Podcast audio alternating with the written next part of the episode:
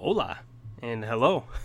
Uh, welcome to the second episode of the Real Brothers podcast, where two real brothers talk about real movie on a movie reel, and it's going to be real fun. And I'm going to say real a couple more times because I really like saying it. So tune in for a real amazing podcast where two real brothers talk about real cool things. All right, I'm, I'm done. Sorry about that. But, anyways, uh, this podcast, uh, this episode, we talk about our five favorite crazy characters in film. So, we're to spoil 10 movies for you.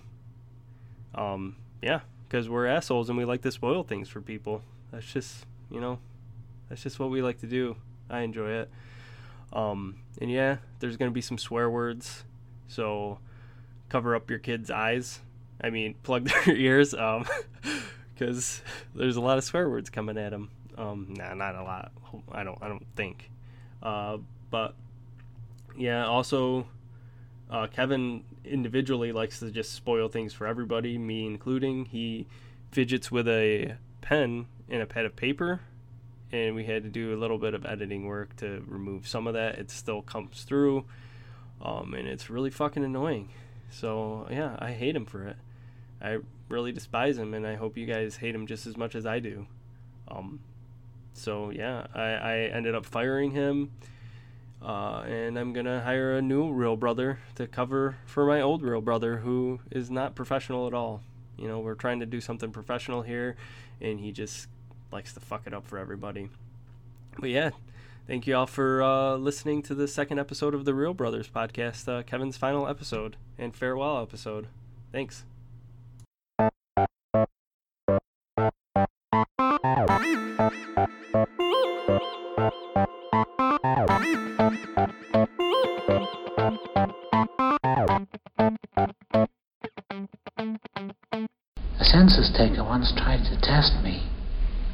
Ate his liver with some fava beans and a nice Chianti.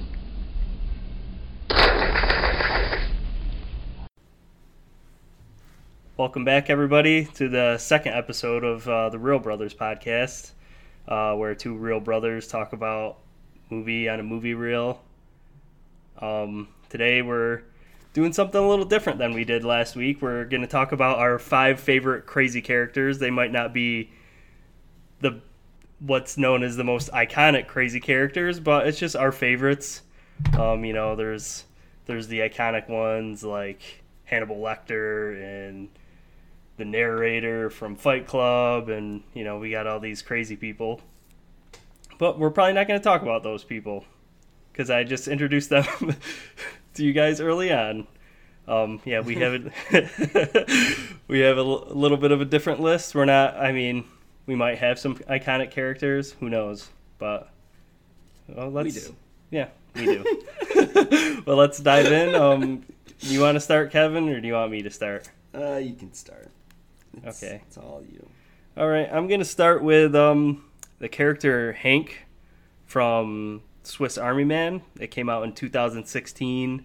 Um, it was directed by these dudes called the Daniels. Well, they call themselves the Daniels because both of their names are Dan. Um, I think they also wrote it as well. And um, the character is acted by uh, Paul Dano. And it's a really just over the top, silly movie um, about this ultra depressed guy who believes that no one likes him, um, and he just doesn't have any friends. So he's on a little beach about to commit suicide when a dead body strolls along, and he thinks the dude's alive, so he goes up, but he fi- finds out that he's dead, but he strings this dead body along with him throughout. Um, Right. which starts to come alive. Ish, Um, I think. yeah, well, it I- starts to I- fart. You might think. I, I'm not sure if he actually is alive or not. Well, yeah, no, well, that I think in my mind that's the idea that he's so crazy. That's why he's in. He's my crazy character because he's so crazy and so alone that he sees a dead body that drowned and he he wants it to be alive because he wants it to be his friend. Right. And I, I think he And- really wants it to be alive almost because he he didn't want to kill himself. He really didn't want Yeah. to kill himself. Yeah, he I didn't- think he he, didn't- made a bad rope and, and made it so Yeah. it fell. And then noticed this random dead person. He might have been there the whole time, the dead person. Mhm. Uh, and then suddenly just had this wacky vision of this magical farting body Yeah. and uh, and just wanted him and Yeah. others to believe that he had a friend. But uh, Mhm. so I, I don't think even in the end, with its wacky ending of him farting and flying away, uh, I, I, I don't think that actually happened. I Yeah. think that uh, um, No, me either. I think. Well, I mean, they basically. Well, just to just to set it up, the the first scene is pretty awesome. yeah, He is about to kill himself. Then he finds the body, and the body starts farting because he's stuck on this tiny island. The body starts farting, and he decides he's going to use the body as a jet ski, and it just farts him away. And Yeah. then they kind of land into another island or whatever. it actually Um, seems to end up being a, a, a like where he was from. It's where he was from. But the idea, the premise is he never ever left. He was never on another island. He Yes. built this place. He was actually just like walking distance from where his home was, It's a homeless and man. walking distance from where the girl that he stalked was. Um, Right. Yes, and he probably stalked her from popping out of the shadows and, and going over there and taking pictures. He, Yeah. like you said, he wasn't really on an island. He was just in this like place, maybe near a dump or something, or or that's that was his dump. That was his garbage that he had there. I don't know what it was, but it Mm-hmm. Yeah, was he- interesting. like He built try to himself a little his a little safe haven with his farting Yeah. dead friend. Um but to me it was all of in all in his imagination. He wanted a friend, he wanted to be loved by somebody cuz he starts to fall in love with this dead body kind of and it's very weird and awkward. Yeah, Um yeah.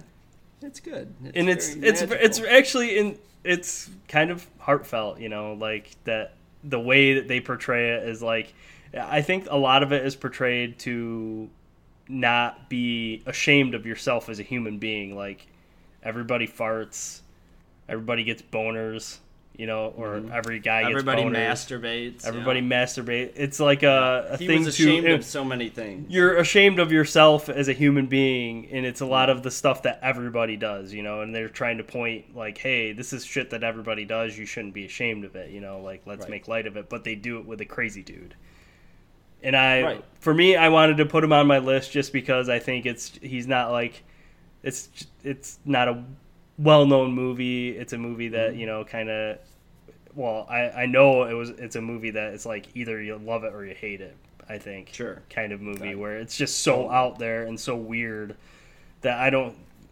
There's not really to be like, oh, I'm kind of just lukewarm on it. It was all right. Like I think there could like maybe you like you felt that way, but like I think most people would just be like like me. I love it, but I think there there's the other side of people who just probably hate it. You know. I mean, Um. I, I personally didn't hate it, but I, I I will not say it was my favorite movie, but it was definitely out there. And if you do think of it as just this crazy person's mind and not really, uh, not really a magical farting body, then it actually makes the story even more interesting. I think if, Mhm. if you think of it coming from this crazy person's mind. And him Yeah. trying to get over some of the social fears that he has, really. Yeah. Yeah. Yeah, and it's, it's just a weird way to do it. I mean, the Daniels have done other, they've done a lot of music videos and stuff, and they're just, their shit is weird. Like, it is just over the top weird. Very Um, weird. But yeah, I, I really enjoy that movie, and if you haven't seen it, you know, go check it out. Yeah, yeah, it's definitely worth a watch. I would say. Yeah. Um, so you want to move on to one of mine? Move on to your, your uh, Okay. character. Okay, one of my characters is Annie Wilkes from Misery, which was a movie in 1990, um, played by Kathy Bates. He didn't get out of the cock-a-doodie car! Uh, the movie was directed by Rob Reiner, and uh, overall, I really like the film. Um, it's one of my favorite like horror suspense. I don't know why. It's just there's something about it that James Caan and uh, and Kathy Bates together, their personalities or whatever it is, their acting abilities in that movie, they mesh r- really well together in that movie, and uh, it's it's like it's got like weird humor to the movie and and I don't know her character though is just fantastic. She's very a very believable person because she she's a person who doesn't swear, doesn't uh, doesn't doesn't seem like a really bad person when they first like have you meet her. But then you just start to notice like there's things that are off about her. Like maybe she's she's a little bit obsessive compulsive about things. She wants to make sure things are perfect. She starts yelling at him about uh, a book that he made and just said there's too many swear words and that people don't talk like that in real life. And so she starts saying cockadoodie and all these random random terms. You stupid cockadoodie! she goes and shouts that out, which uh, she just says the most ridiculous things. But even though she seems like this really nice person, she's really completely insane and uh, really murderous and doesn't really care unless things go completely her way. Like they have to be perfectly her way. And and in her mind, these misery books, the the James Caan plays the writer of these misery books. Um, she believes these misery books are like her life, and they are what life is really what supposed to be. And she thought James Caan, uh, his character, was supposed to be uh, just like the people from the misery books. So she never could escape her view of James Caan's character as as this romantic person, but he never is. He never ends up being that, and she ends up dying for for that. But she's just a really interesting character. Yeah, She goes all over the place. yeah, she is, and that uh, that movie, in my opinion, is.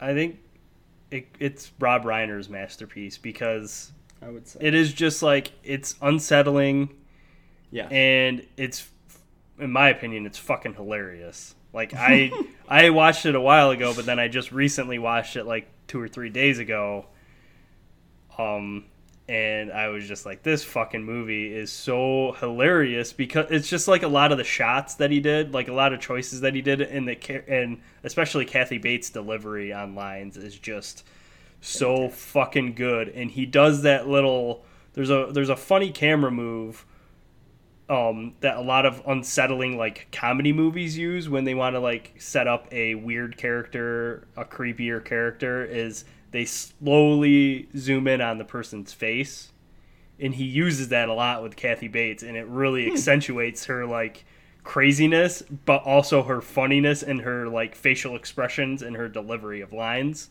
when he does that. Yeah, I really love that. Uh, Um, yeah, and it really accentuates how funny Kathy Bates is in that character and just how well she she pulled it off. I mean, she's not supposed to be. She doesn't think she's being funny because that's Right. really how she is. It's just the way that it's filmed and the way they portray her makes it funny. Because I and I feel that it works with the movie because so if they didn't I think if you didn't do that, it just wouldn't have that same delivery of like you'd just feel a little uncomfortable and you wouldn't feel as entertained, I don't think, by that movie. If he hmm. if he didn't set it up in that way of kind of this is this is crazy shit that's happening and she's torturing this poor guy and she thinks she's in love with him, but she's not really in love with him. She's just fucking crazy and she Right. I mean that the hobbling scene is probably one of the most iconic scenes in torture movie history, at least, Oh, where yeah. she fucking sticks the board in between his ankles and just sledgehammers him. And it is for a movie in the '80s, it is so well done and it looks so Oh. good. And it like Yes. I was just like ah. Yeah, because you can very- picture your own ankle just doing that, and you're just like, "Fuck." it's true.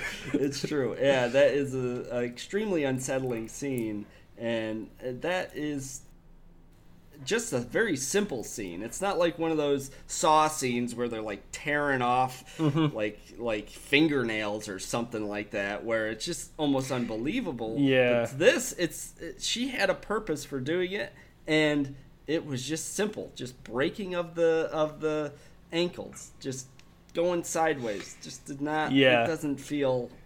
Yeah, it's a It torture was good. movie, but it's not like a torture porn where they just like overly throw all this bullshit like Hostels or Saw, Saw where Right. they just throw all of this gory stuff for squeamish sake, you know, just to be like, Ugh, oh god, that's like they do that moment, and you're it's really the only moment where it's like overly torturous, and you're just like, oh fuck, because they set it up, true. and there's not a lot of like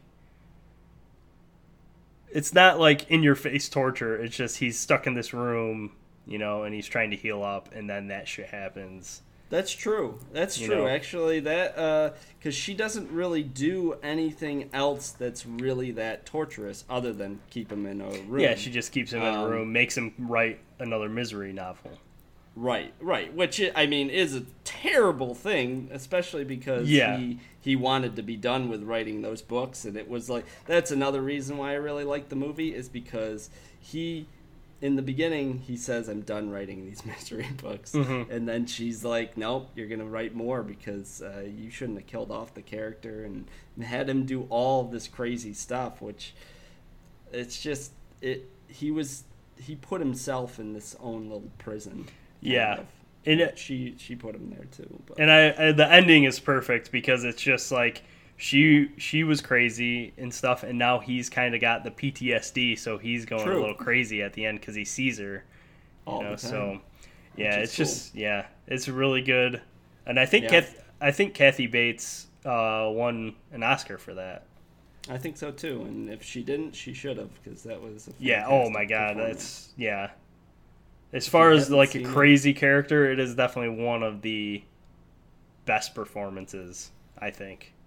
yes, very much so. Um, if you haven't seen that movie, definitely go Yeah, watch it. you have to fucking watch that movie. Yes. That movie is so good.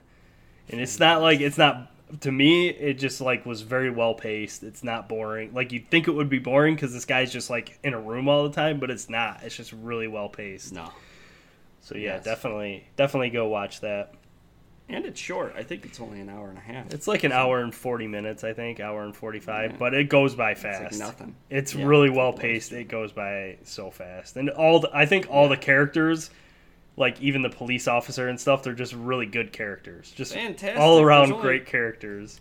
There's only three characters in like the Yeah. whole movie. I mean, yeah. Well, there's, like, his wife, too. the- his wife, but she The police plays such a officer's wife. small, minor, minor role. Yeah, but even it's her, like her, even her little minorness is pretty good because they have a back and forth sometimes. The police That's officer true. and his wife, and even that little shit is is just what really well done. Yeah, and it's funny. Yeah, it's just Yes. good. I really like it. Like there's the one scene where he's driving and she uh, she like puts her hand on his leg and he's like in in my truck you're still a deputy you know like Yeah, which was just was it's just really- like little simple good. things like that that are just so good um, but yeah i definitely recommend that movie to anybody who hasn't seen it or if you've seen it watch it again because it's worth watching again I agree.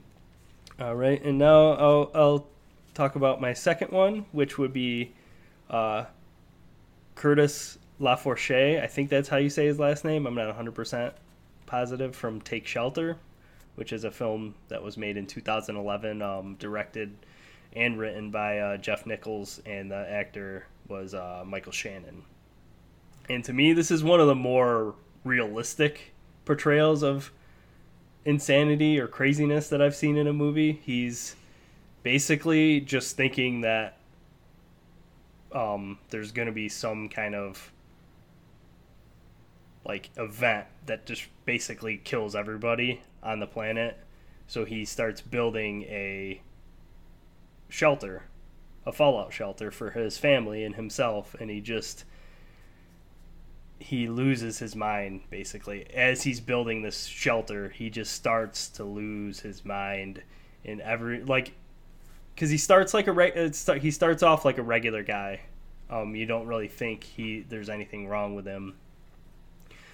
But as people start to like talk to him about what he's doing and stuff, you just start to see that this guy is going on a downward spiral and just believing that the world is going to end and that the only way for him to survive and his family to survive is to build this fallout shelter. So he's just confronted by all these demons which are just people who are telling him hey what the fuck are you doing dude? And he just goes on a he and he kind of becomes violent and goes on a downward spiral Yeah. he's just a sick human being and he doesn't know how like he knows that he's sick i think and he Right. doesn't really know how to deal with it like he there's times where you're like he knows he's like i know i'm fucked up i know my brain is messed up Right. but i can't stop myself from doing this i have to do this you know and then shit happens to the point where they believe that the world is ending and stuff like that and it's just a really interesting character it is. like showing of someone who probably has PTSD or something, you know, like just very interestingly done. Because it kind of puts like a supernatural or like sci-fi twist into it, even though it's not like more symbolism, but it adds that, that little element to keep you watching and keep you interested. Yeah, and the other thing I like about him is that thinking the most of the other people on this list don't actually seek help for, for Yeah. their problem. Um, and he actually recognizes that he's crazy. Whereas most of these people on our list uh, don't even know that they're crazy. They just kind of assume that they're uh, they're like the greatest thing almost. Um, so it just makes it really interesting when you see someone who's trying to battle their own mind uh, and and break out of, of this problem, and and you just watch as he just slowly gets more and more consumed by it, no matter how much he fights it. So Yeah. I thought that was cool too. Yeah, like he goes to a therapist and stuff, and they Yeah. go and try to figure it out, and he just he can't get better, and he goes on a downward spiral. He becomes violent at one point where he like yells at everybody in the um when they're eating Yep. and he yeah he just he just absolutely loses control and they you i think i mean they don't really say that this is symbolism but the end he um well first of all they go and he they they there's a point where they believe that the world did end and they're in this fallout shelter and they're waiting basically but it was just a storm Right. that that passed over. Um, Right. And then he goes and he's he's like you know trying to trying to relieve himself of the stress and stuff. So they end up the end is they go on vacation and he looks out over the um he looks out over the ocean and he sees tornadoes and it's storming like oil and it's really bad. And I think this and and then they show his wife who's uh, played by Jessica Chastain who she's really good in the movie too. Um she acts like she sees what he's seeing. But in my mind I think it's symbolism of his craziness and he's slipping back into it and she's seeing him slip back into it um and Yeah, it's I just don't think he ever left. no, no, I don't think he ever. No, no, he never. He never left. He just has. I think he just has moments where he can control it a little bit. Like it's always there, but there's moments where he can keep it under wraps, and then it just starts to come back out. And I think I really like the symbolism of that instead of making him just act all crazy. It's like symbolically showing you that his what maybe it looks like in his brain, you know? Like Right. that's what he's it's not actually happening, but that's what he's seeing. Right. Uh, So- yeah, I, I think the ending was just totally. Now that I'm thinking about it, was just him. Uh, it, it was another one of his dreams almost. Mm-hmm. Yeah. I, I really think it's that. Or, or you're right. It could be just his wife seeing uh, that he is spiraling downward. I actually like that a little bit better. Yeah. Uh, that it's it's it's her recognizing that he will never escape his problem. Yeah, and I mean it could be the I dream like because he does have dreams of all this stuff happening, and that's where this kind of manifests itself. As he Right. sees the world ending and all this shit happening, which is really interestingly done. Um, It is. Yeah, so he sees all of that stuff happening. So it could very well be a dream, but yeah, I think it's more of a symbolic gesture that he's there's no way for him to control this, Right. which is Very sad movie. it's very sad, but it's just very um, realistic about mental illness. You know, it's just like a lot of these people who are mentally ill can't stop it. Like no matter what you do, it's there, and it, it, it's just that's and that's what I think makes it really sad. Is he's Yeah. he's trying to be a good person, but he can't stop his illness from escaping. Yep. Yeah. This is a sad movie. Definitely. Mhm. Uh, that's a worth a watch as well. Yeah. I just watched it today, actually. Oh, really? So yeah, like a couple hours ago. So it was good. nice. So, you want to move on to another one of mine? Yeah. All right. So uh, the next one on my list is Tommy DeVito from Goodfellas, which is a 1990 movie about um, by Martin Scorsese, or directed by Martin Scorsese, uh, and played by Joe Pesci. I'm funny how? I mean funny like I'm a clown, I amuse you, I make you laugh. What do you mean funny? Funny how? How am I funny? So, uh, overall, this movie is really good. If you haven't seen it or heard of it, uh, it's just a your general mobster movie. It's it's actually about a real person um, Yeah. named Henry Hill, Mhm. uh, and his kind of um, his story with the mob itself. And Tommy DeVito is another real person. I think his name isn't actually DeVito in real life, um, but the Joe Pesci portrays this person who actually did live, uh, and he's just some somewhat of a hothead, but uh, he's a little bit more over the top than just your regular hothead because Yeah. he'll go to a point to the point where he'll actually get, get so angry that he'll kill people. Yeah. and I mean, if if he wasn't in the mob, he'd probably just be almost like a serial killer. Mhm. But because he's in the mob, he's just kind of like a hired gun. Who Yeah. just, he, he pretty much takes pleasure in killing people. Yeah. Um, and one of the most interesting things, and my favorite part about his character, uh, is the first scene that they really introduce him. They they introduce you to his younger self, but the, his younger self really doesn't have the anger issues yet. But when they first introduce him, he uh, he's telling a joke, and it just seems like a very light moment. They're in a restaurant and whatever, and he tells a joke. Everybody starts laughing, and all and Henry, played by uh, Ray Liotta, just says, "Hey, you're a funny guy," and he just randomly says this thing, and he gets sparked or seemingly sparked. hmm And the cool thing about this is he seemingly gets mad, pulls out his gun, gets pissed, points it in uh, Henry's face. It's seemingly all a joke when it all comes comes to an end there, but everybody in the room, which is why I like this scene, is quiet. They Yeah. don't think it's a joke. It's not like he's like, oh, this, he's he just jokes all the time like this. No, they were they were having they had a feeling that he was actually going to shoot him, which you come to find out later that's just how he is. He will most likely shoot you in that situation, and he Yeah. will most likely shoot you for the silliest thing.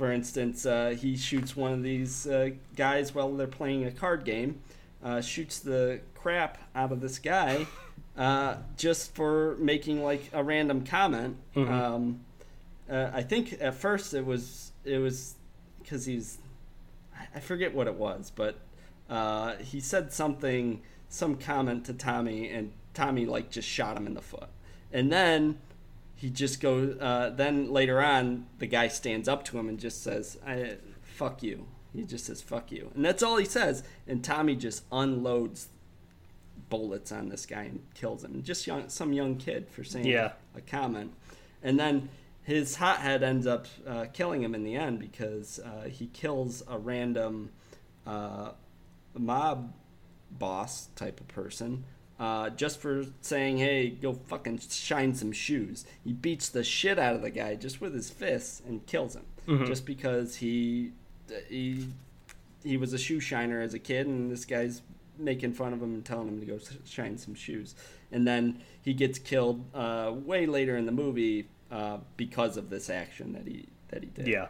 Um, so it was like a poetic end to him as well. Yeah. But I, I really liked him because Joe Pesci plays that character just so well, so phenomenally. Uh, y- y- Yeah. You are actually, when those moments when Tommy is in them and sort of heating up a little bit, you actually feel tense yourself. Mm-hmm. And when when the movie itself uh, makes you a bit awkward, um, then you know that that character is is doing really well. Yeah. that actor is, is is doing well as that character. Yeah.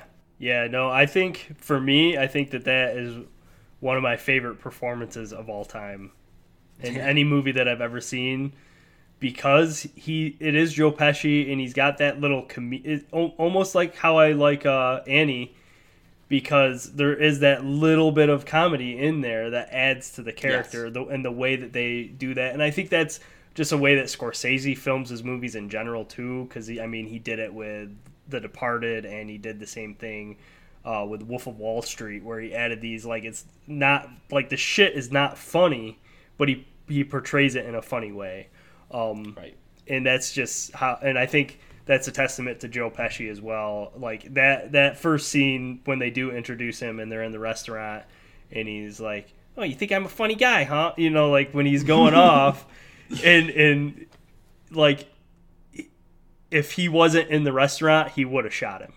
He would have killed him Mm-hmm. because he did take it the wrong way and that was that's just tommy as Yeah. a character in that moment. And then he looked around. I think a lot of it was he he was he was kind of barely aware in that moment that they were in a public place and he was going to fucking shoot this guy and he pulled his gun out and everybody knows who he is and they know that he's violent violent and he's kind of a piece of shit so they were worried and then he can I think he notices that a little bit and he's like fuck okay yeah I can't th- oh it was just a joke I, I, I wasn't going to shoot you um Right, but and and Henry's his friend too. Yeah. that's the other thing. he's his friend but I don't think he cares about that really Uh, that's true. I don't that's think also true. when it comes to killing somebody, I don't, and I think, like you said, I think he takes enjoyment in it. So he wants a reason to kill anybody, even if it was his friend. Like I don't Oh, think yeah. he he takes so much enjoyment in killing somebody that or beating the fuck out of them that he didn't care if they were his friend or not. He just wanted an excuse to do it, and in that moment, he f- found that excuse because he's calling him a funny guy and taking it in a way that he's like, oh, you think like like I'm funny looking or something, you know, he's kind of like Right, twisting right. it into that way He's instead of yeah, he's yeah, twisting this guy's saying you're a funny guy because you're telling a funny ass story and you're making Right. everyone laugh. And he's like, "Well, now you're just you're picking on me." right, you know exactly because he's got i mean he obviously has self-esteem issues and stuff like that yes, um, he's got like a Napoleon complex. yeah yeah but just a, Joe Pesci is a kind of Yeah. a short guy anyway. i'm not so- positive but i also think that joe pesci won um academy award for, for supporting I- actor in that i think i'm not 100% positive um I mean, in sure. general, Goodfellas is probably one of the best movies ever made, in my opinion. Um, it's just very well executed with everything that it does. I think um, one of the spoilers to my list is actually all of my people were nominated for Academy Hmm. Awards for supporting characters, except for one. Except for Okay. Yeah. Yeah, I think he was. I'm not 100% positive. I think he won, but I'm not 100% positive on that either. Um, but yeah, I, I think, like I said, I think Goodfellas is one of the best movies ever made, and I also think that that's one of the, uh, at least my favorite performances in a, in a film. Um, Yep, very so, good movie. yeah, I highly, highly, highly recommend that film. Even Yes. though we're spoiling the shit out of all these movies, we recommend them. You know, go watch them, even though they're spoiled for you if you haven't seen them. If you haven't seen them, I'm kind of surprised. Right. Misery, I think we we didn't spoil. No, we didn't really spoil it. I don't think we really even spoiled Goodfellas. We spoiled some scenes, but I think it's still. Yeah, we're not really Still worth going too crazy. Yeah, exactly. right, got any uh, more to add to? Nope. No. All. Move on to our next one. I'm gonna move on to my next one, which is uh, Norman Bates from Psycho, who is probably my most iconic uh, crazy person. And that that movie was filmed in or released in 1960. Um, it was directed by Alfred Hitchcock, and uh, the actor that portrayed Norman Bates was uh, Anthony Perkins. Boy's best friend is his mother. And I mean, if you don't know Psycho, there's this Bates Motel, the iconic Bates Motel, where Norman Bates, he's the owner along with his mother, and and yeah, he just yeah, I, well, yeah, he just owns this motel, and a random girl who did who stole some money comes along and she stays and she ends up uh, having dinner with Norman Bates, and then she takes a shower, and there's the iconic knife scene where it's and uh, and it's an it is really like as far as when you look at old like film, just the way that that movie is filmed is just insanely good, and it's just like to me when I think about it, like just the technicalities and all like when you think about the when you think about 1960 like how they could technically make a film like that and uh, like the shots it just like it's it's amazing. But yeah so the the mother kills this woman in the shower but the reason why Norman Bates is crazy is because Norman Bates is also his mother and so His mother is dead. yeah, and his mother is actually dead. Um, but he has a complex, and I, I, I just love the I love the explanation by the guy at the end of the movie Oh, yeah. when he's like, "So I talked to Norman Bates, and I also talked to his mother," and then he just like goes down and he's like explaining, and he's like, "I don't think Norman Bates is even there anymore." It's like I think it's his mother has taken full control of him, and it's just so. I just love that fucking shit. It is so funny. It's it's another one where it's just funny, you know, where you're just laughing, he's- Just the way that he's saying it, he's just explaining. I've never really seen a movie do that and like do that well, where you're like, okay, now you're just explaining the shit that I kind of already know. That's one of the only movies where uh, like I loved it. I just loved that they sat Yes. down and they explained everything to a T of why Norman Bates was crazy as fuck. and it worked. It worked for that movie. it really did work for that movie and i just yeah I'm like most of the time i don't want a movie to do that for me like i don't want them to sit down and be like this is why this person's crazy but the way that they did that was just good because the the actor who was the, the therapist his delivery of lines was just so good because he had that fuck he has that awesome that like voice. classic voice you know in a movie Yeah. where like they have the, just that like radio style Yeah. like now listen to me here i norman bates is the craziest motherfucker you'll ever come across you know he's kind of got this like little I forget what that's it's called. like oh god yeah, i forget what it's called, called. too it's like north something ah, yeah i forget what it is but it was like a manufactured thing that they that they started doing like in the early 1900s it's and- whatever. What's his name? Jimmy Stewart. Yeah, Jimmy Stewart has. had He's it. Got that accent. um yeah it was just like that iconic like Hooray. yeah it's that iconic like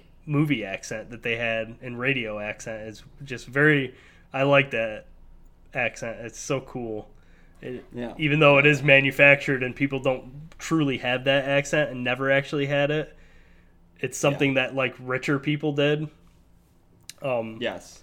It was. It is. It's a cool accent. It is- And yeah, I, I agree with you on that part. Uh, that that just th- th- sometimes when movies explain certain things, they don't explain it well, and just the delivery of that scene Mm-hmm. was was good. It, it it didn't matter that they were explaining uh, Norman Bates's background. It was the way that they explained Yeah. his background that was really good. I mean, I think one of the quotes is "Every boy's best friend is his mother" or something. I, I yeah forget well that's what norman bates says he goes because she said something about his mother and then he goes well you know every uh, boy's best friend is his mother and she like looks at him like oh jesus like really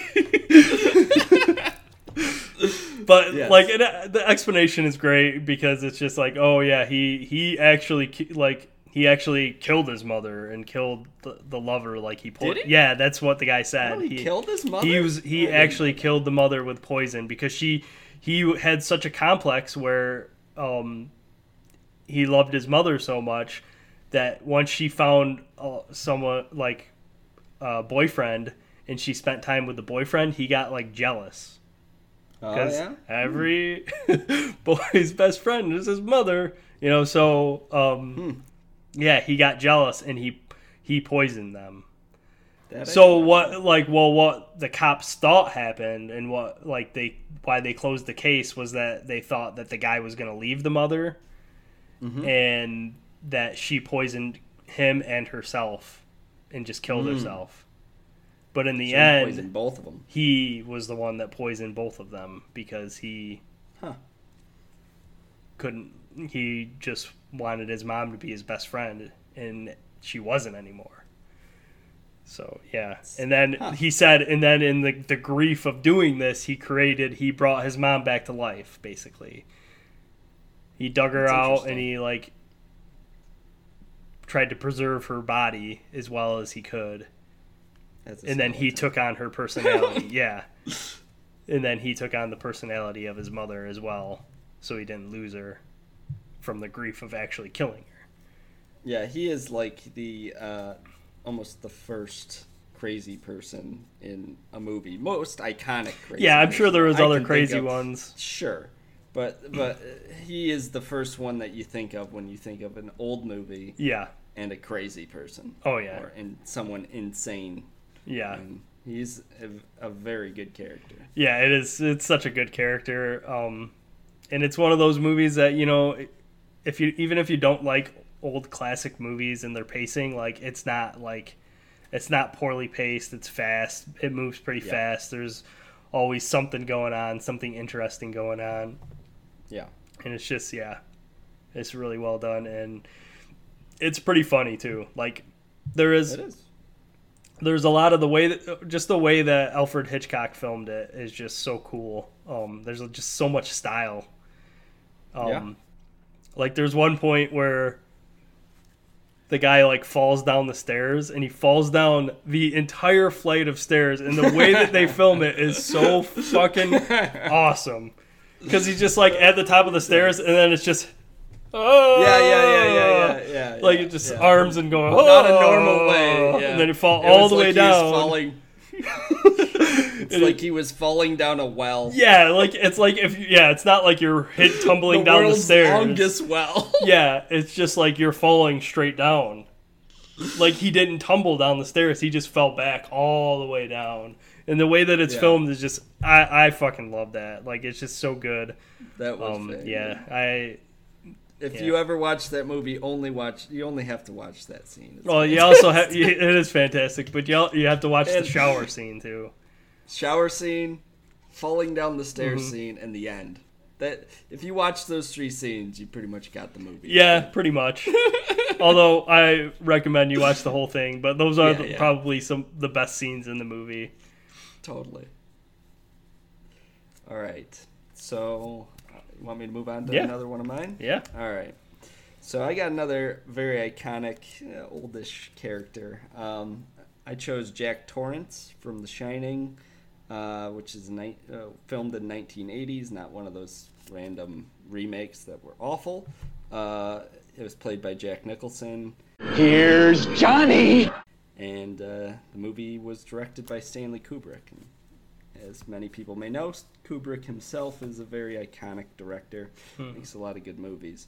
Very interesting movie overall. The Shining has a lot of symbolism going on. You pretty much have to watch the movie at least 200 times before you've Yeah. gathered everything that happened. Pretty much. I've only watched it twice, so I know maybe about 5% of actually what's going on in that movie. But um, I do uh, know about Jack Torrance's character, and he is an extremely interesting character because at first he's played off as a very regular dude. He's just some guy with a family man. He's got some creepy kid with a finger thing going on. Uh, Well, I mean, they basically whispers to his yeah. Well, they say it's his uh, imaginary friend who lives in his mouth.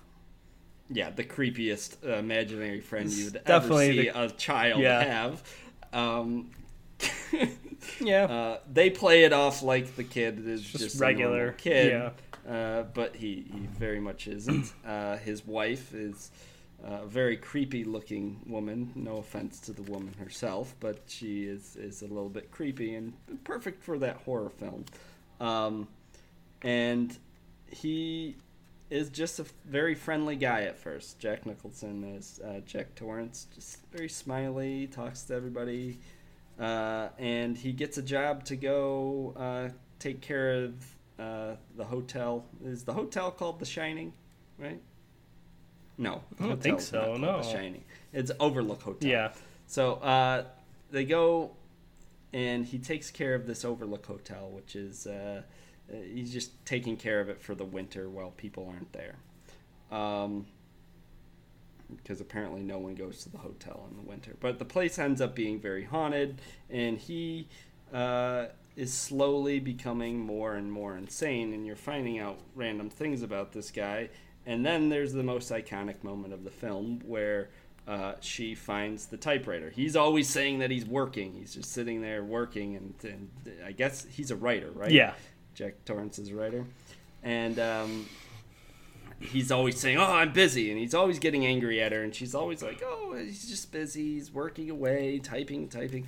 And then she goes and she looks at his typewriter and looks at just like this giant, almost Bible-sized stack of papers, and she looks through them, and all of them say, "All work and no play make Jack a dull boy," and it's just insane. You find out that this guy has been just he's completely crazy and he's just been typing the same thing over and over and over again and it wasn't actually writing anything at all. And that's when he finds her and he comes at her with an axe and has the iconic scene where he breaks through and sticks his head through which is amazing. Um, but when you when you think of a crazy character uh, at least me, I always think of Jack Torrance first because you always see this "Here's Johnny" Yeah. thing with his head popping through the wall. Fantastic. Yeah, Um, yeah, that is probably but- one of the most iconic, crazy scenes next to uh, Hannibal Lecter's fava beans. Yeah. You know, like, yeah, th- those are pretty. Just that noise. yeah, that. that noise is reserved Yeah, for Hannibal Lecter. Yep. Um, and I mean, you fi- you've come to find out there's a lot of weird things happening, and maybe it's just the ghosts that are making this guy crazy because there are a lot of weird ghosts in that um, in the hotel there. Um, but the the the only sad part about the movie that I uh, that I didn't like and I didn't like about his character himself was I liked him as a character, but then when I found out at the end that he may possibly be a ghost himself, uh, I I kind of didn't like that. And I don't know how you felt about that reveal, but um, oh, I where they kind of zoom in on the picture from, and and he was always there. Uh, he was there back in like the twenties or something. Um, and Yeah. I mean, it sort of sort of shed some light on his character, but at the same time, I would have enjoyed a lot more that this guy was just some crazy dude who just slowly just went off his rocker when he went to this hotel because maybe of, of cabin fever or something. And that would have been a lot cooler to me than him just being a ghost who was Yeah. haunting this Well, family for. a I mean, it's period. kind of ambiguous. Like, it could, it could possibly True. be that he is just fucking. He's he is just a crazy dude who's been at that hotel for a long time. It's It's- true. it's a bit But, I mean, he hadn't aged a day. Yeah, yeah. I mean, I it's mean, just like 30 years ago, and he's just the same looking person. Yeah. I just, I just felt that that wasn't needed and didn't add to his character, who is already a fantastic yeah. character. I mean, for me, I haven't dove deep into the analysis of that movie and what Kubrick was doing because I know um, Stephen King wrote the book, and he did not like that movie. He thought it was just a bad movie. He thought Kubrick did a real didn't do a good job. Um, but Kubrick was trying to tell his own story using that as a medium. So Right. yeah, I haven't I haven't really dove deep into the symbolism of of everything that is happening there just because Kubrick is such an articulate director and he does everything for he does everything for a purpose. Like everything Right. that he puts Everything. on screen is meticulously thought about like what it means how it's going to look and all of this like he sits he sat down and would look for hours on end and just stare at it and make sure that it Yeah. was perfectly in the way that he wanted it to be so i'm not sure what I, I haven't analyzed the end or like the movie enough to know if i don't like it or not Right. because I have I've Well, only I mean, watched That's just my biggest. yeah. I've watched it like four times, and like you said, you need to watch that movie like two hundred times if you want to form your. I mean, you can you can look on the internet and like read about it, um, but if you want to form your own ideas, like you need to watch it a ton. Um, Yes. and there are ideas that people have, and there's some crazy fucking ideas that people have. There, I, there's a documentary, um, about the about what people interpret that movie to be, and why they think Kubrick made it and stuff. And there's just some wacky ideas. But yeah, I haven't really. I mean, I for me, if you're gonna end on that note of being like, and it was all he was a ghost all along. Like I kind of don't like. I just don't like stories that do that in general.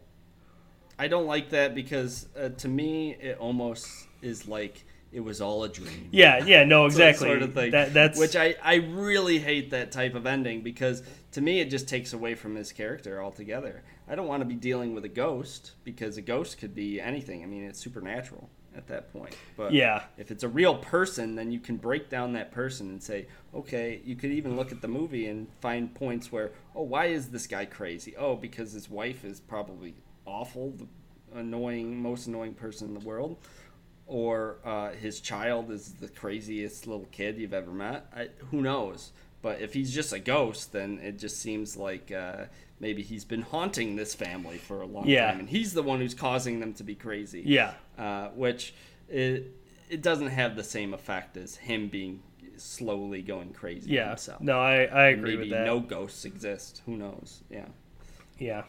But I mean overall it is just such a fucking fantastic movie. Like it's just so good. Um the char- all the characters are really good. And yeah, Jack Nicholson is so amazing in that movie. Um yeah, he just does such a good job. Very good. Very good movie. If you haven't seen it, definitely watch that one too. Mhm. All these movies, highly recommended. Yeah. Uh do you have anything else to add Nope, there? I think. All right, cool. we're good there. I'm gonna move on. Um, the next character I'm gonna talk about is uh, Lou Bloom. He's from the movie Nightcrawler that came out in 2014, not to be mistaken with the X Men character uh, of the same Is it an name, X-Men? Nightcrawler. Oh, that guy. ah, I thought you meant Lou Bloom. No, like, no, Lou Bloom? no. Night, is Nightcrawler that? is the X Men character. Oh, okay. But um, the movie is directed by Dan Gilroy. I don't know if he wrote it. I think he may have. I'm not sure though. Um, and uh, the actor that plays Lou Bloom is Jake Gyllenhaal. And this is just a wacky film about news, basically about the creation of news and how they get the footage and like just all the the craziness that you have to go through to get this footage. Um, but this the character Lou Bloom, he's kind of a he's they start the movie and he um is stealing fence basically and then he beats the shit out of the security guard because he has a nice watch and he wants to steal it. Um, so he's just he's just a basic thief At, I mean, he, Normal he's just a dude. horrible He's guy. good He's, just guy. but you No, he's a great guy. but um yeah I, and i think after that like after that you start to see how crazy this dude is just by the way that he talks to people because he goes in and he tries to sell the shit that he stole to this guy and he's like just he's so articulate in the way that he speaks. He's like i would like to have a job with you. I would you know and he's just like i i'm a hard worker. I you know i'll do anything to get the job done. Just the way that he talks is so weird. Um It is weird. it's it- really it- fucking weird and unsettling. And there's like just yes, really there's something to be creepy. said about that, which is interesting to me. That the more articulate you tend to be, especially that kind of articulate, is really, really Yeah. creepy. I mean, Well, it's very strange. The interesting thing to me is that he talks like you like you're reading like a pamphlet about like a big company and like them interviewing you basically or telling you what their Right. company's about. That's the way that he t- like actually speaks to other human beings. It's like a fake sounding It's- thing, but almost robotic. Yeah, it's very robotic and I think there's a lot of symbolism in his character with that idea. right. Um, but to me, like it is just in Jake Gyllenhaal, his performance in that is so fucking good. Like it is just so good. His delivery of the lines is just amazing. Um, and he will do anything to get like the best shot of a dead body or something. You know, like there's the there's the one scene where he goes to the accident and the guy's dead and he moves the guy's dead body so he gets a perfect shot. And it's like so and the music is oh my god the music is like happy and it's so weird because it's like this happy music of like him discovering his dream it's like da na na na na and you're like what the f-? it for me it works with. That sounded like the Jurassic Park thing. uh, it is it is actually kind of similar to that. Like you have to fucking listen to it. It's kind of like this like it's like music like when you discover something and you're like, "Oh shit, look at all of this. This is amazing. This is beautiful." And the it, it's so to me it's just perfect with that movie cuz it's so unsettling. Along with the the character, you're like, "Why is this fucking kind of happy like discovery music playing?" Like he's like hey guys, I moved the dead body into the right position and now I'm getting the best shot of my life. And it's a fucking dead body and they're playing like Because you're in his head. Yeah, you're in his head, but that I mean that's why like just that music is so good because of that. like and it makes it even more unsettling because it is like that discovery of like that self-discovery where you're like I did it guys, I know what I want to do. My dreams are coming true. Um I think you could have played him, Jake Jake Gyllenhaal in that movie. Lou Blue.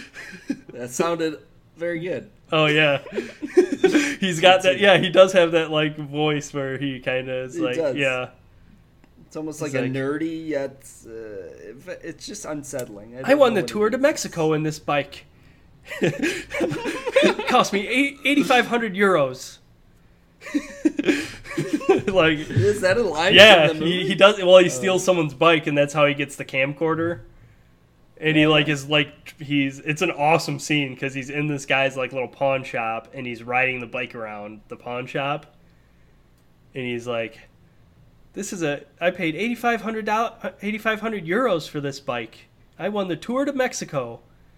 It, ca- it, it reaches a top speed of so and so kilometers per hour and blah blah blah and he's like going like meticulously into this like he stole this guy's bike and just like researched it heavily and took it to the pawn shop Yeah, but did he research it or is he? he might just be yeah he was probably just, a, just actually a silver tongue. he's just a silver tongue liar you know he's just good at it I've noticed the more that you, if if someone just speaks something up and says things in a very confusing manner, like the tour to, to Mexico, Yeah. is that? Is that even a thing? no, but are you gonna question it? Probably not. So, and, and you say these random like details about something, you're probably gonna buy it. So, Yeah. um, that's probably what he did. I mean, maybe he didn't know as he wasn't as smart as everybody thought in that movie, but he uh, yeah he just came off that. i mean in the end he he fucking He's a good wins liar. He did. He's- he, he- was a good liar. he's he's the bad guy, but he's also the hero of the movie, which is really weird because he fucking Well, he's the anti-hero. yeah, he wins. Everything happens in the way that he wants it to happen. Um, and he takes advantage of everybody around him. All like he figures out everybody's weakness and totally takes advantage of it. Um, and I think there's a lot of symbolism. I do think he actually represents big business. Like I think he totally Oh. represents big business and how they will fuck anybody over to make money. Because he basically like Right.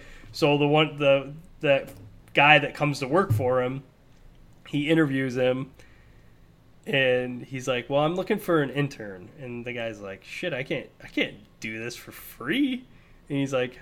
How about thirty dollars a night? And the guy's like, "Yeah," and he just took because the guy was homeless, so he just ta- takes advantage of this dude because he needs money. Like thirty bucks a night for the work that they're doing is so ridiculous.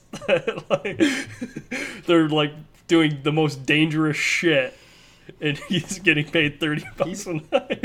And and he's getting paid a ton. yeah, and he's making a shitload of fucking money. Like Making he's making tons of. I mean, he. They show like there's that like montage where he's they're like doing all this shit, and he's basically building it. He gets better camcorder. He gets a nicer car. Like and how fast he's doing this shit. Like it is moving so fast. And then the like uh, Bill Paxton's in it, and his character's great. Where he's the other like night night crawlers, what they call the people who go and try to get like shit that happen happens at night. The film the the bad things the, that the happen. competitive. Yeah, and he's like, they compete. Right? I love the interact. There's the one interaction. It's one of my favorite parts in the movie where Bill Paxton is trying to like hire him, and he's basically like Lou Bloom's like, I'm fine, you know, and he, he doesn't seem like he's crazy, and he's just like because he knows he's fucking winning. If this guy wants to Right. hire him, he knows he's just trying to get him off the street, so he's working for Right. him. And just Bill Paxton's delivery is so good. Like there's one point where he's like, "This deal's so good, you should be sucking my dick." And it's just like he's just like going down this down, downward spiral of like trying to get this guy to work for him. But yeah, I just I just love it. I, I and I like I actually that was one time where I was like really upset. I don't even like care about the Academy Awards or anything like that very much, but like the fact that Jake Gyllenhaal didn't even get nominated for that was I was my mind was blown. I was just like, "Are you fucking kidding me?" Like yeah, he did good that- in that movie.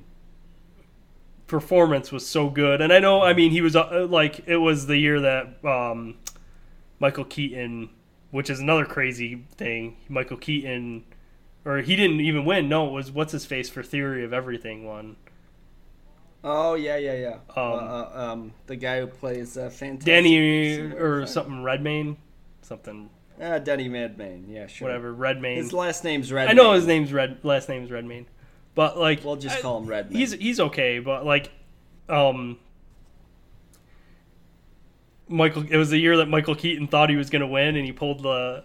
He had like the speech in his pocket, or he put the speech back in his pocket when he They didn't put it win. back. and it was like the saddest thing in in Academy Awards It history because uh, obviously he should have fucking won. Uh, Mm-hmm. out of the nominations, like he should have won. Um, but it's just sad. I mean, there, he would have been up against those guys, and I wouldn't have expected him to win, Jake Gyllenhaal to win, but he should have been fucking nominated. Sure. um, yeah, just a nod. Yeah, just a nod for that performance. Like I don't think anybody could have done what he did in that in that performance. Um, he was Yeah. just per, a perfect casting.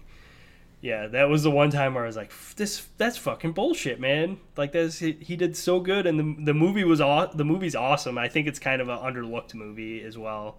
Um, it's it's I'd say it's so. really good though. Um, it's really well filmed. That was a good year for movies. That was a very good year for movies. but yeah, do you have any like If you ever that- watch that movie, you should just watch it for the teleportation montage where he teleports through and kills, like, goes to kill the president. Oh yeah, that is the best. That's the best sequence. He kills the president and then films the president's dead body, and they think, No, remember he teleports into the room into. the "Oh yeah, uh, X Men Two. That alone, that is the best Nightcrawler scene of all time." He It teleports I all agree. over. He do, he didn't. He, doesn't didn't kill end the up killing the president. but he does. That is probably Jake Gyllenhaal's best performance, though. But no, I do not have any. Okay, cool. Watch that Yeah. movie though. Um, both of those. X 2's good. Yeah. pretty Um, yeah. Uh, so my next one is speaking of uh, superhero movies. Um, my next is the Joker, uh, in The Dark Knight specifically, uh, which was in, filmed in 2008 or released in 2008 uh, by director Christopher Nolan, and uh, the Joker was played by Heath Ledger. Let's put a smile on that face. And everybody knows this character, I'm, I'm guessing. If you haven't seen The Dark Knight, then must be living under a rock or something. Um, but Heath Ledger's performance as the Joker is just phenomenal. I have never seen someone play a character so well. I when I think of the Joker, and I, I mean I read comics and stuff like that. And whenever I think of the Joker, I think of a character like Heath Ledger played. Just fantastic. And one of the biggest things I like about his portrayal of Joker is the mannerisms that he puts out for the Joker. Like his his licking of his lips thing he does all the time. It just is a very interesting thing. Uh, when you put that much thought into a character where you're actually doing random man- mannerisms like that, it makes the character feel much more real. And uh, just the mannerisms alone. I mean, he didn't even have to talk in the film. He didn't have to have the makeup or anything. With those mannerisms, you would know that the Joker was just an ins- insane person. Yeah. Just by just by looking at that. And I don't think. I mean, Jack Nicholson's performance as the Joker is still pretty good, but uh, I don't think any of the other Jokers can come close to can come close to that just because of of what Heath Ledger had done. Um, the other nice thing is uh, the other iconic view I have of him is when he's in the car and he's got his Oh, head yeah. out the window, almost like a dog, like flapping around. That's fantastic Mm-hmm. as well. And just just the way that he talks, the voice of the Joker, spot on Yeah. to what I would feel the Joker would sound like.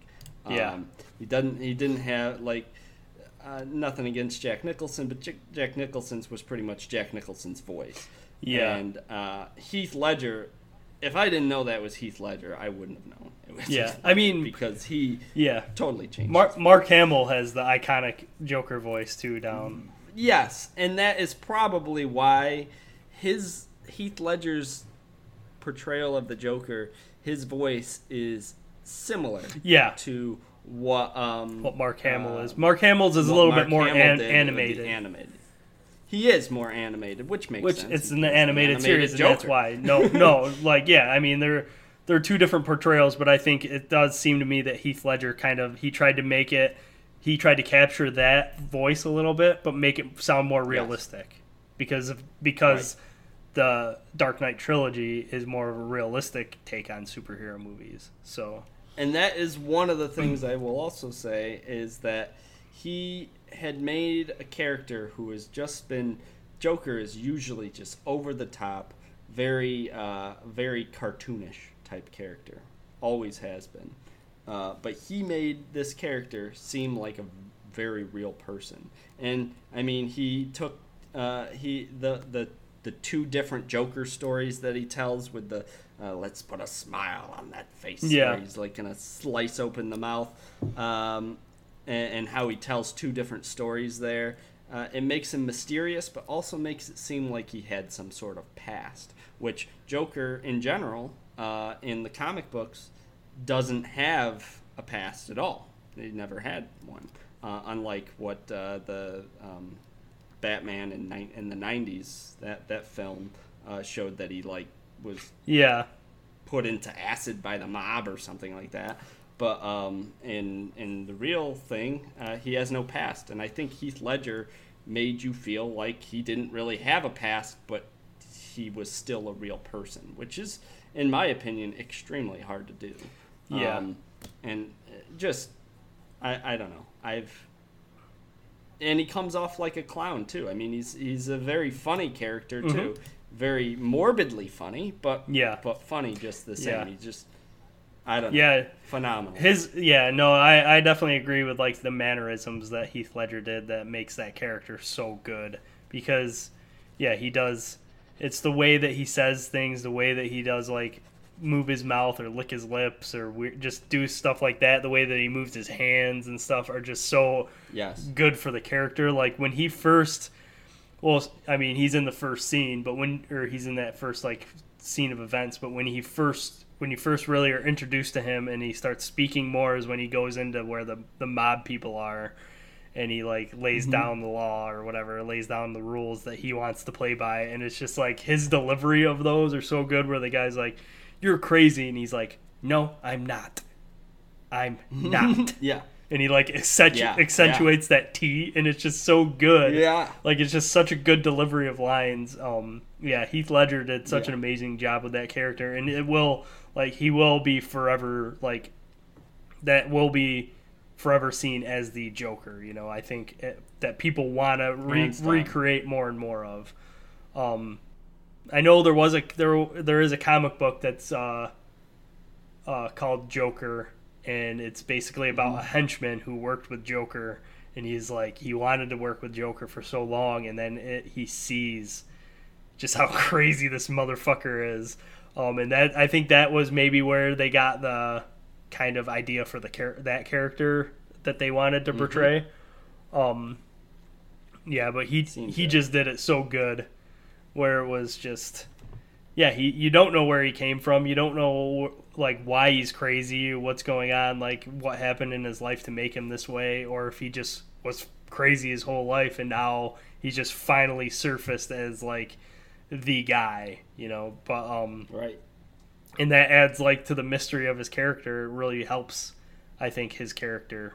Because if he had a backstory then it would just take away from him. You'd be like oh that's why he's crazy because his dad actually did put a smile on his face and cut his lips that way or whatever you know like um Right. or he really his girlfriend really did think he was a, just like a sad sack so he cut his mouth into a, a smile you know like Right.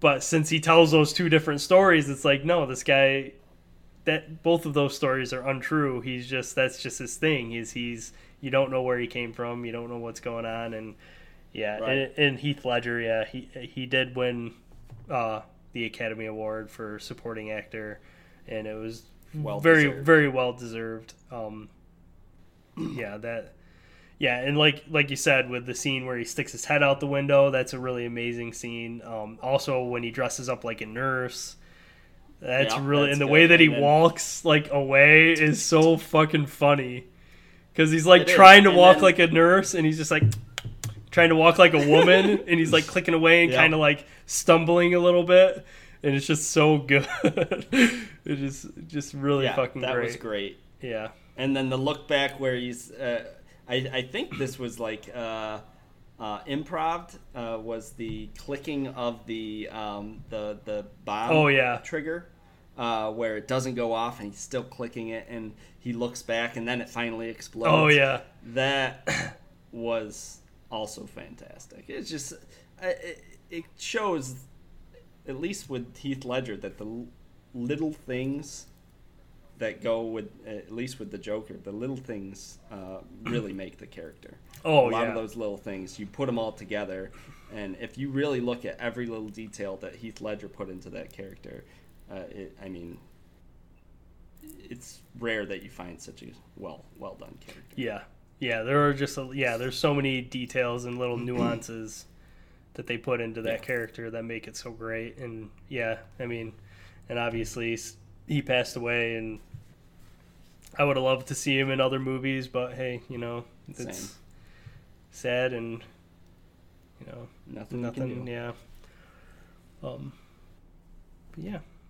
So, uh, next on the list, Okay. And we got one. My more. last character that I'm going to talk about is uh, Anton Chigurh from No Country for Old Men. It's a film that came out in 2007. Um, it was directed by the Coen brothers, and um, the actor that portrayed him was Javier Bardem. What's the most you ever lost on a coin toss? And for me, I all around think that he- this is. It, I think he's a pretty iconic character since No Country for Old Men did win Best Picture that year. Um, for me, I think he, this character is, is one of the craziest characters just in general in anything because he loves to kill people, but he has this really weird sense of morals. Just this really interesting idea of morals. And like Woody Harrelson's in the film and he kind of explains him and just saying like how this guy is the most ruthless person, but he has this weird moral sense. And like I don't know. It's it's hard to explain why I think he's the craziest. I think you just have to watch it and just see what he does. But there's just iconic scenes of him where the one scene where he's like he flips a coin and he's like call it to the to the guy at the gas station and the guy's like well I don't know what's on the line. And he's like everything's on the line. And the guy the guy's like he calls it correctly and then he gives him the quarter and Javier Bardem or Anton Chigurh is like don't put it in your pocket. And the guy's like why? He's like because then it becomes just a quarter which it is and then he just walks away. But just the way that and also his just the way that he kills people with that um the the cattle uh whatever it, I don't know what it's called but it like shoots a little like stick out and it's how they killed the cattle. And like you it has like air pressure and it just goes um yeah, yeah. That is is a really interesting weapon for a crazy person to have. yeah. But there's uh, there's one really interesting moment for me since I just rewatched it. Um, I paid like just close attention to what Ja- Javier Bardem was doing, and which really accentuates like his morals, I guess. Even though like he just has like ex- extremely weird ones. He sits down with Woody Harrelson's character. He brings him over, and then he says something. Woody Harrelson starts to say something, and he just instantly shoots him with a shotgun and kills him. And hmm. then there's actually a tear in Javier Bardem's eye that's kind of like dripping a little bit. And mm-hmm. they do a close up on his face, and it's re- actually really hard to see. Like, it's just a really hmm. hard thing to notice. And that, like, for me, it's just a really weird little detail of, like, okay, like, he's actually probably sad that he had to kill this guy because this guy was, like, his kind of like his nemesis, basically. Like, kind of like the, because they're, they work for different people, but they're going for the same thing and they, they're doing it in the same ways and now this guy's gone and it, it upsets him a little bit you know? But he knew oh i have to kill this guy but he kill i mean he fucking kills anybody and he does it in the weirdest way and he doesn't need to kill certain people that he kills he's just a he's just a fucking weird murdering dude and you don't under they he's another character they don't explain him he's he's kind of like the joker where they you don't know his backstory, you don't know anything about this guy, why he's doing this, why he is the way he is. He's just fucking doing it, and he's ruthless and creep. He's probably one of the most creepy people too. Like Javier Bardem is so creepy, and the haircut is one of the creepiest haircuts of all time. I Very think strange haircut. it is such a weird looking haircut. Um, it's a very nice haircut. I'm surprised it didn't go in style. Yeah. To be honest.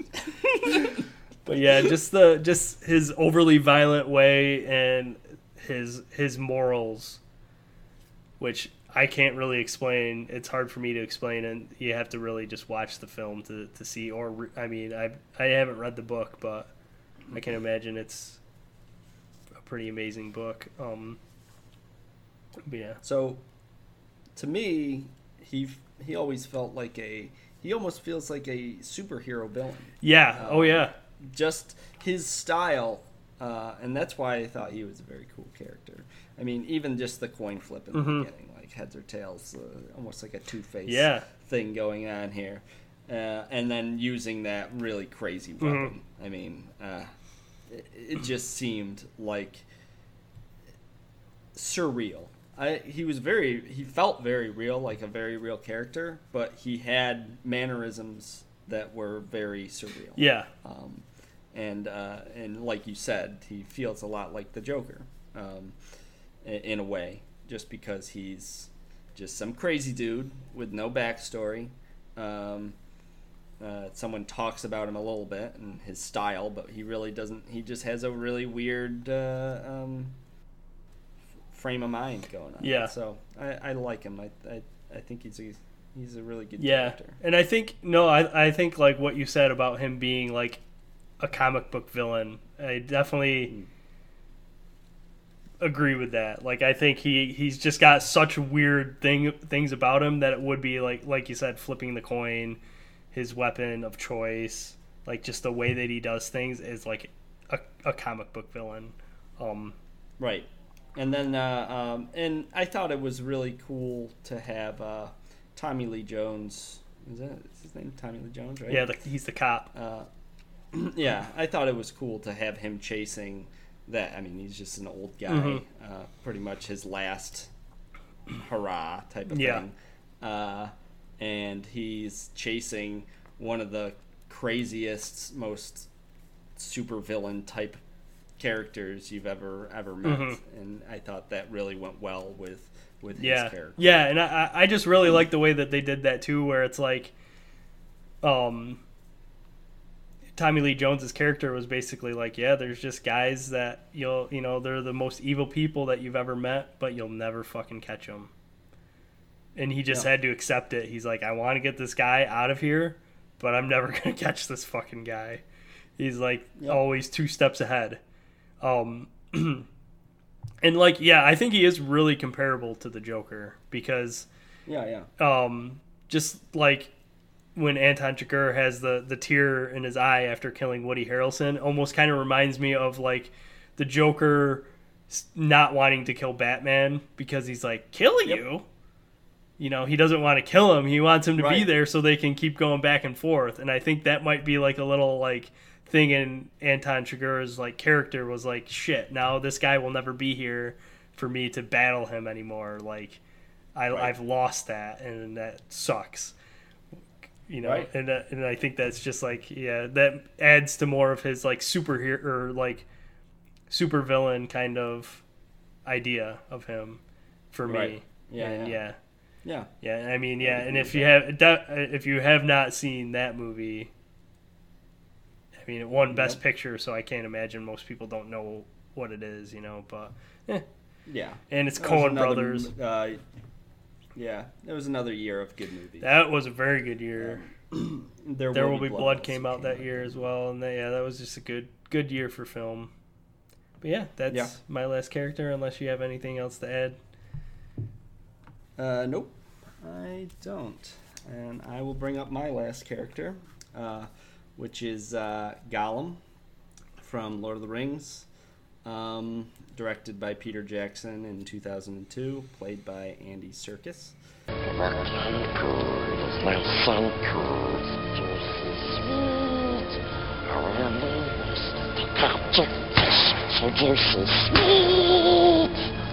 Um, my opinion, he is just like almost the epitome of crazy characters. He himself uh, starts off as a a human, not a human. He's actually like a hobbit, supposedly very pure of heart, but immediately kills someone for uh, for this ring, which he is corrupted by the ring. Um, but at the same time, uh, at least how Peter Jackson portrays or has him portrayed uh, in the movie, uh, he is already pretty crazy. I mean, Yeah. I mean, he uh, goes off and he kills uh, a good friend of his or a brother or something like that. Uh, just immediately for the ring, which is unusual for at least a hobbit to do Mm-hmm. um, because it, you saw Bilbo had the ring. He had it for uh, several years. Was not corrupted to that point until he lost the ring. Then he went a little crazy, um, but he wasn't crazy to the point of Gollum. Uh, and the same with Frodo. I mean, he started to get it a little bit, but it wasn't immediate. It wasn't to the point where uh, Smeagol, aka Gollum, suddenly Yeah. just immediately turned. The on his moment he saw it, killed, killed he was like, "I want that, and it's my birthday."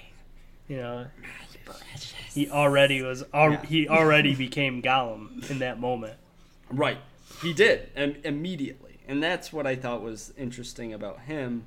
Uh, the other interesting thing is this ring um, that he wants so so much. Uh, it, it has this quality that makes you want it, and that's uh, it, it. It had a purpose to try to get back to its master, and that's why it made you kind of want it more and more.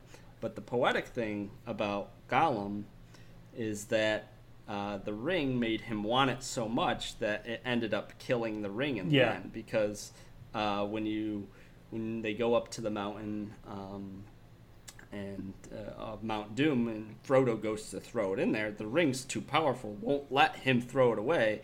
But Gollum wants the ring so badly that he just gnaws Bites his finger off. Frodo's finger right off and just and he falls with it. I mean, they fight and then he falls and then he's smiling Yeah, with the ring. eerie, great smile, and then dies with the ring, which is fantastic. Uh, and the other thing about um, Gollum is he's kind of a sad character as well because he does seemingly, um, at least in the Two Towers movie, want to become good Yeah. again, um, which uh, he's got this split personality to him that doesn't really allow him to be good. Um, but the interesting thing about him is he is almost like an anti-hero in the entire uh, the Mhm. film slash book, um, and that's why I find him extremely interesting. Plus, uh, I mean his um, those scenes where he's talking to himself and uh, like there's the Gollum version of him who's like really dark and mysterious, and then Andy Serkis has this other uh, portrayal of Gollum where he's just uh, he's Smeagol and he's real like happy, and then they have that scene where his eyes are like lit up, and then you have Gollum on the other half who's who's got the squinty eyes and and very dark and mysterious type type of uh, thing, which. I, I I like that that they had those scenes where you could really see Gollum's character where he was always sort of fighting amongst himself. Yeah. Um, uh, he, where he had a good side and a bad side, and he's just an overall very cool character. Yeah, no, I, I agree. I love the character of Gollum. Um, I really love that first scene in The Return of the King. Um, when he does get Mm, cr- like, I love the way that uh, Peter Jackson filmed that. It's just such a good intro to that film, and such a, I don't know, just really shows you the craziness of, of Gollum. Like it really dives into like the corruption of the ring in him and like how it corrupted him so much more than anybody else. Um, Yeah, which was insane because he choke. I mean, he literally. It's got to be really tough to choke out a person. I mean, that's almost one of the most choked out his best uh, friend. Uh, he choked out his best friend, and it's got to be almost one of the most um, personal ways to Yeah. kill a person.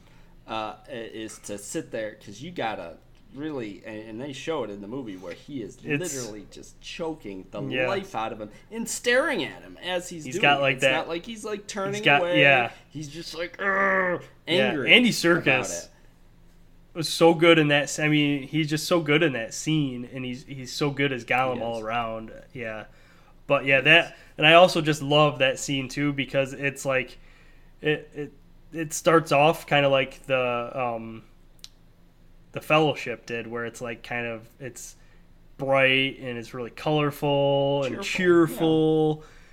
But he's doing this like violent, horrific act, and it's still like when he's killing the, his friend, it still is like really colorful and cheerful looking, and it's just like he's doing this It is, horrific yeah. act, and I the the juxtaposition of that scene is just so good, like that, and that's why like parts of that's why I really like Fellowship overall too because because of that juxtaposition of, of light and darkness in the film, and they in Yeah. that scene in Return of the King is one of my favorite of all of all of the Lord of the Rings films. Just That is a really good yeah, I just really like that portrayal, and yeah, Andy Serkis, who is probably one of the best mocap actors of all time. Um, he just What is the mocap? uh, motion capture. mocap? Oh, yeah. I mean, he did. I never knew He he's done so many. Like he did. Uh, what's his face from? King Kong. He Did King Kong? He also did uh, the main uh, character of Planet of the Apes, the the most Oh, yeah, recent, yeah, which are really good Um, movies. I yeah, he was Caesar in the Planet of the Apes trilogy, which Mm-hmm. are actually really good movies, and I highly recommend those. Um, and then he did uh, good. the mocap for um, Star Wars: Last Jedi. Who's the bad guy? Mm, um, what's his name? What the I- heck's that? It's the guy who got Yeah, sliced he did the mocap for him. Sliced Um, in half. But yeah, he's just yeah, he's just all around been that iconic motion capture actor, and he just does such a good Yeah. job of of making his movements look like the certain character would would do. It's the facial and his facial expressions, expressions, especially very- for Gollum, like well the facial done. expressions are perfect. Oh, perfect. yeah. Um, yeah, But yeah, that that um, very good movie, hmm very good character. yeah, That's the only reason why I, I like Fellowship just a little bit less than the than the other two is because Gollum. nah, he's not prominently really in the in that one. He's, he's got like one moment where they look at him. And that's Yeah. But yeah, I guess that'll. But that's yeah, it. I guess that's our our five characters, and you know, Yeah. it was a lot of fun. And Yeah. yeah. thanks thanks everybody for listening, and hopefully pretty soon we'll have another one out. Yeah, uh, next time uh, I believe we're going to be doing um, just a just a, another movie, Yeah. right? Another mo- new movie that has come Yep. out recently, at least within the last year, I think. Yeah, And, Hereditary. uh, we'll we'll review that and see yeah, how it both goes. of us haven't we haven't watched it yet, so w- when it No, when it comes out on. Blu-ray or digitally or whatever, we'll sit down, watch it, and then we'll give you our thoughts on it. Hopefully, it's as good as the last one, uh, the last movie we watched. That was a very Yeah. good movie. Yeah, that that movie is awesome. And if you haven't heard that podcast Yeah. uh, from last Go time, back, listen to our first podcast. Go back and listen yeah. to that one. wasn't wasn't terrible. Yeah, it's it's a good start off, I guess. I mean, we're still. I mean, even that we're we're gonna have growing pains. We're getting into podcasting, but yeah, I uh, just just uh, let even let you know because I haven't told you. I did set up um, an email for for this, Oh, nice. which is uh, cool. Reel Brothers Film at gmail.com, which would be R E E L B R O T H E R S, and then film, F I L M, at Gmail. And if you want to, like, send questions or just send your favorite crazy characters in, you know, just let us know. And also, you can, um, you can do that on Anchor, which would be really cool. Um, you could go to uh, anchor.fm slash uh, reel brothers and there you can send in a voice memo and if you want to like send in just a little quick voice memo of your favorite crazy character yeah feel free it'd be really cool Yeah, we'll uh, we'll try to show it off Yeah. in one of our uh, later podcasts. yeah definitely yeah appreciate appreciate you listening and you know have a great day See you guys. That's a wrap for the show. It's Kevin's last go. He can go fuck himself. I'm Bruce Nolan for Eyewitness News. Back to you, fuckers.